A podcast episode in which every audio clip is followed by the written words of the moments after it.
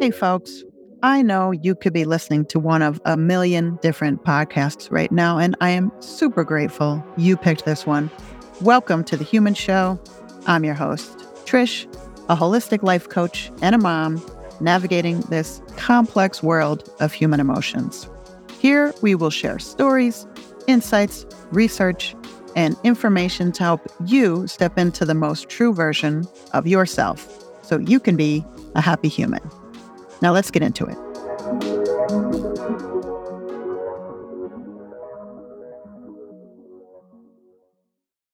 Okay, so I checked in on a friend recently who was going through a difficult time.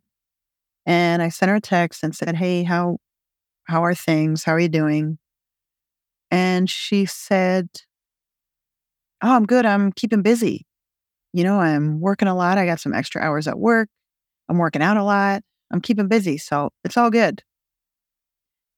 And this reminded me of just how many of us avoid our feelings, typically when they're uncomfortable feelings.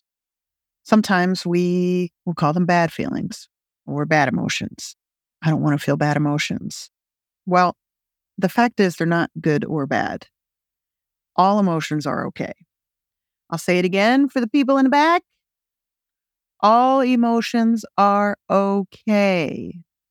Everything you feel is okay. Emotions are not good or bad or right or wrong. Now, there is a big difference between feelings and actions. While anything you feel is okay, actions, I like to say, can either be helpful or harmful.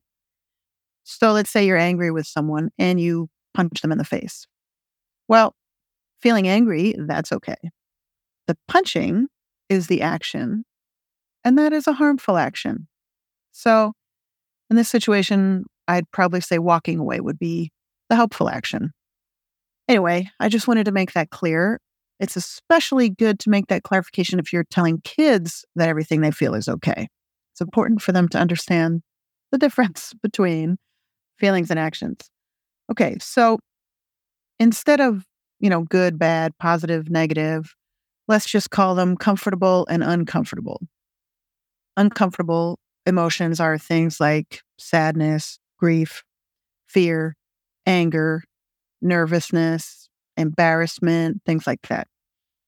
And we don't feel good when we have those emotions. Maybe we feel tense or heated, shaky, whatever it is, we don't like the way it feels.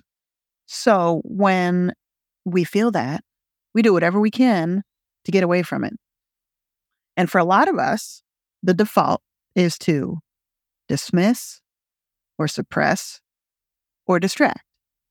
So when we dismiss, we are pushing out the feeling because we believe it doesn't deserve our time it's not worth our time. So we we push that feeling aside. When we suppress it, we bury the feeling because we feel it doesn't even deserve to exist. And or we feel the other person in the situation their feelings are more important.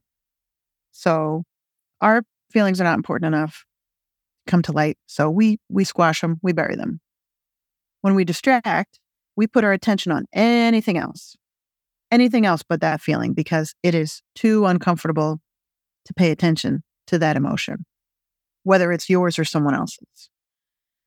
Oh, hey, sounds like a perfect time for Who Said That? Who said that? Who said that? Who said that? Who, who, who, who said that? Who said that? Who said that? Who said that? Who said that? Today's Who Said That is brought to you by the letter F. Thank you, F. So the quote for today is What comes from turning our back to the heaviness inside? It destroys us. It is not the pain that ruins, my child. It is the things we do to avoid the pain. This quote comes from an episode of a Netflix series called A Letter for the King. It was only one season. I watched it with my kids. I really enjoyed it. It was about a group of teenage kids trying to become knights and all of the trials and tribulations they had to endure to try to become knights. And the main character on his journey, he ended up at a monastery and a monk was helping him train in sword fighting. And he, the monk hands him this sword and he can't even pick it up. It's so heavy. And the monk is asking him, What are you carrying? What are you carrying that is weighing you down? And basically, it was grief. You know, he had been through a lot. He lost both his parents. And when he looked at it and accepted it, that he was carrying loss, then he was able to pick up the sword. Anyway, was a cool show. I enjoyed it. That scene was really great. The monk's monologue was just moving, I thought. So, so let's say you are in pain because a relationship ended. You're heartbroken. Feeling heartbroken sucks. So, of course, you try to avoid it because you don't feel you don't want to feel that. So you start putting more time and energy into work. You start going out socially more often. Maybe you spend more time at the gym. You're just going, going, going. Essentially, it's like you're trying to outrun the pain. Well, what's going to happen? Your stress levels will rise, your fatigue will increase, and potentially a slew of other health issues. Because all the things you're doing to avoid feeling the pain are wearing you down. So when we're trying to avoid an uncomfortable feeling, it's like we think if we just keep moving, it won't catch us, right? It's the keeping moving that drains us. It hurts us mentally, it hurts us physically. Sometimes we're so afraid of how much the emotional pain will hurt, we end up causing ourselves so much other pain by working so hard to avoid it. Okay, I want to go back to the dismiss, suppress, distract concept because I think for so many of us, this is the default response to uncomfortable emotions. When this is our default, it affects how we interact with others. We get defensive, we get reactive, maybe even confrontational. Let's say someone says something and you think, how could they say that? Like, how dare they?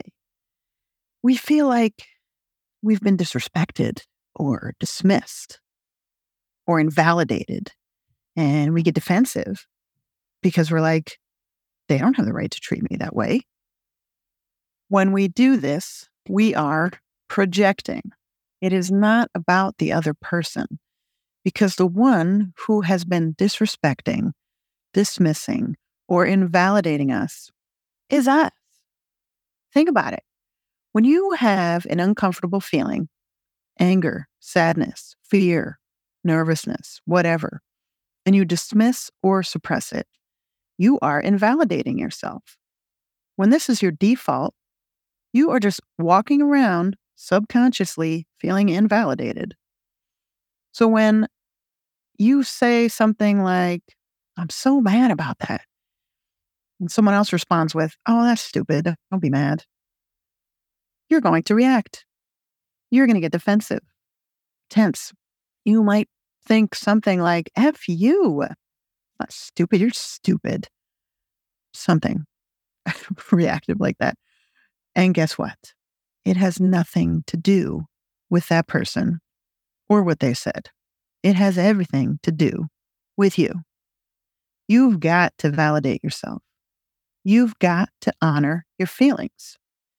When you walk around expecting other people to validate you, you're going to regularly be disappointed. When you practice validating yourself, what other people say will just roll off. So, what do we do? How do we feel our feelings? The way you move through an emotion is to feel it, to feel it, to look at it, to sit with it. What does that mean, sit with it? Well, it means to just let yourself feel whatever emotion is coming up.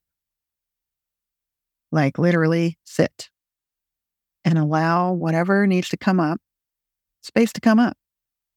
Maybe it's sadness. Maybe you're trying to avoid sadness. So when you have a few minutes to be alone with some privacy, think about why you're sad. What is this thing you feel sadness around?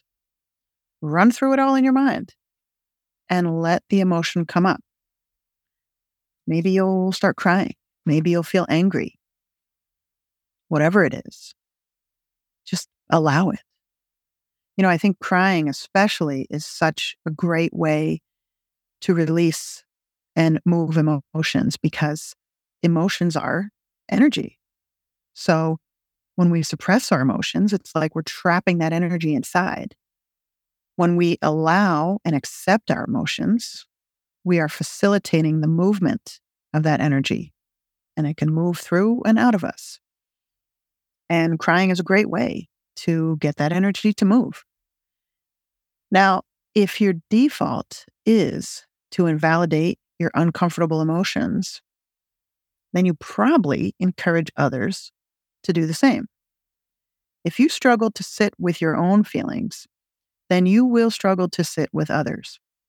So, I want you to start noticing when this happens. For example, when someone you love is upset, you might say something funny to distract them. Maybe you'll try to change the subject. Maybe you'll tell them to focus on some positive things. I just want you to start noticing. When you find yourself doing one of these things, just make a mental note. Because if you're doing this with others, you are probably doing it with yourself. So, what can we do instead? Well, here are a few simple ways to start practicing validating others. Number one, I get that. So, this is a line I use often. If you're not sure what to say in response to someone's feelings, you can just say, Yeah, I get that. Because what you're saying is, I heard you, and what you're feeling is valid. So when you're not sure what to say, say, I get that. And then just just let them talk. Number two, that sounds really hard. I also use this line a lot. This can cover a lot of different situations. When something someone's going through something challenging and they're upset and they tell you, you might feel like, oh crap, I don't, I don't even know. I don't know what to do. I don't know what to say. You can just say, Ooh, that sounds really hard. And again, you're letting them know you heard them and what they're feeling is valid. Number three, mirroring. This may seem like really simple, but it can be really effective in helping someone process their emotions. For example, someone says to you, So mad at my friend. She said, blah, blah, blah. You respond with, Oh, your friend said, blah, blah, blah. And they say, Yes. And, and they go on and on. I feel like she doesn't even care about me. You respond, Oh, you think she doesn't care about you? This is also called reflection, and it's actually something I use in coaching sessions. When someone hears their own words back to them, it can really help them move through things. And it's another form of validation. So you can try this with anyone. Uh, it's also a great way to just practice attentive listening. Because when you're reflecting back, they know you heard them. Number four, asking questions. Let's say your friend tells you they're really nervous about a job interview. And, you know, a lot of us might say something like, Oh, don't be nervous. You're going to be great. And I'm here to tell you that's really not helpful. So try this instead. Someone tells you, I'm really nervous about this job interview. Ask a question. Wow, which part are you most nervous about?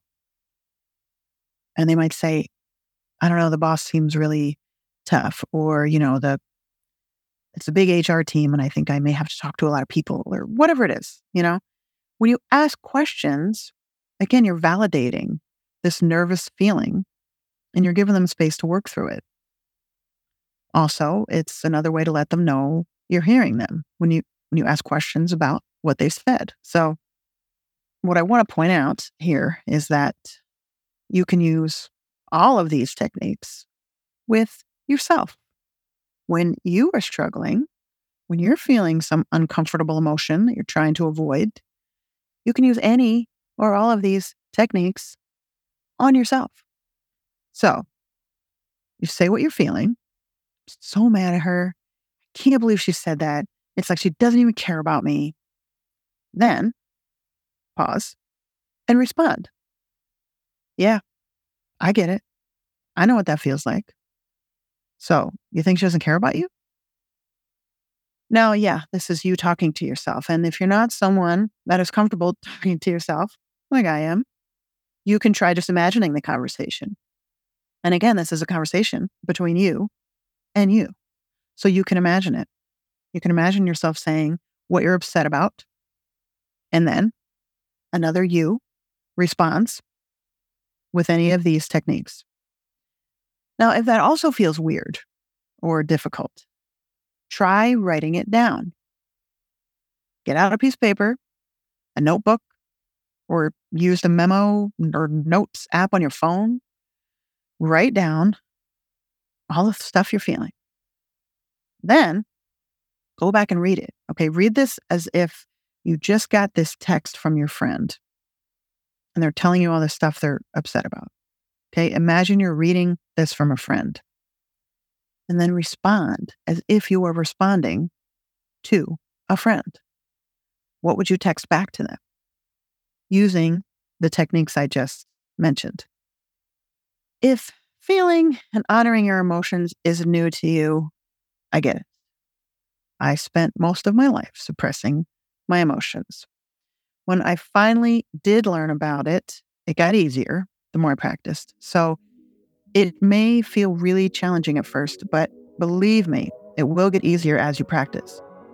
If you try any of the tips I mentioned, I'd love to hear about it. So drop me a comment, let me know how it goes.